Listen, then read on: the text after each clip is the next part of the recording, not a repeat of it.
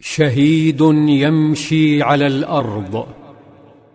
قبض صلى الله عليه وسلم على حربته وهو في قمة الإعياء فسددها نحو جسد الطاغية أبي بن خلف فصرعه وتدحرج على الأرض وخلفه أصحابه الذين هبوا لانتشاله ثم أخذوه إلى معسكرهم وهو يئن. وهم يستغربون فهم لا يرون طعنة تستدعي كل هذا الجزع. لذا قالوا له ما نرى بك بأسا قال إني لأجد لها ما لو كانت على ربيعة ومضر لوسعتهم أما رسول الله صلى الله عليه وسلم فقال اشتد غضب الله على من قتله نبي واشتد غضب الله على من دمى وجه رسول الله. عاد نبي الله صلى الله عليه وسلم ليستريح ويشرب بعض الماء لكن مكانه صار هدفا لهجمة من هنا أو هناك.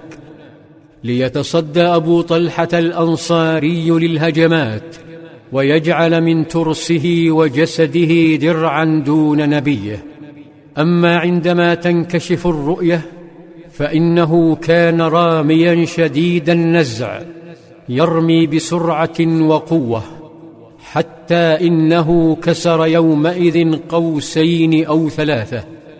كانت دقته تثير إعجاب نبيه صلى الله عليه وسلم. فكان الرجل يمر معه الجعبة من النبل فيقول صلى الله عليه وسلم انثرها لأبي طلحة.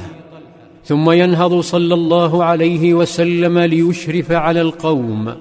فيقول أبو طلحة يا نبي الله بأبي أنت وأمي لا تشرف يصبك سهم من سهام القوم. نحري دون نحرك بل كان يمد يده ليبعد صدر نبيه خشية أن يصاب ويقول يا رسول الله هكذا لا يصيبك سهم. وكان يجعل من جسده سورا بين يدي نبيه.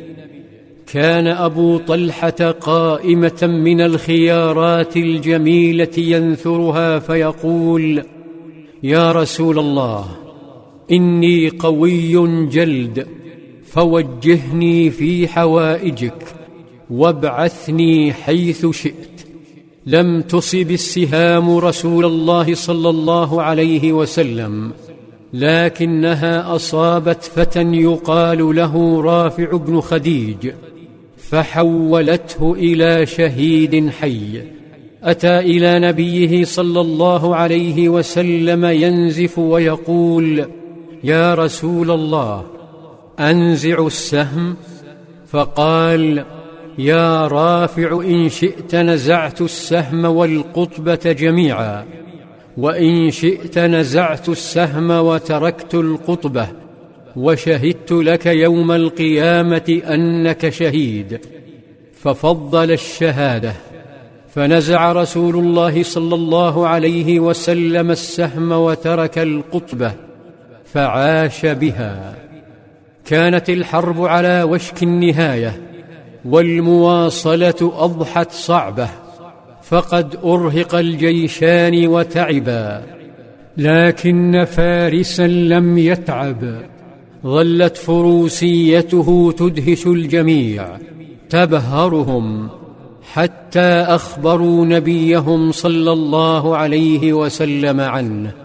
ذكروا اسمه ونسبه فلم يعرفه صلى الله عليه وسلم.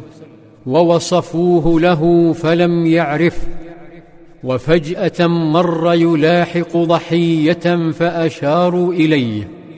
نظر النبي صلى الله عليه وسلم إلى الفارس المدهش نظرة أسف. ثم بث كلمة أوجعتهم حين قال إنه من أهل النار.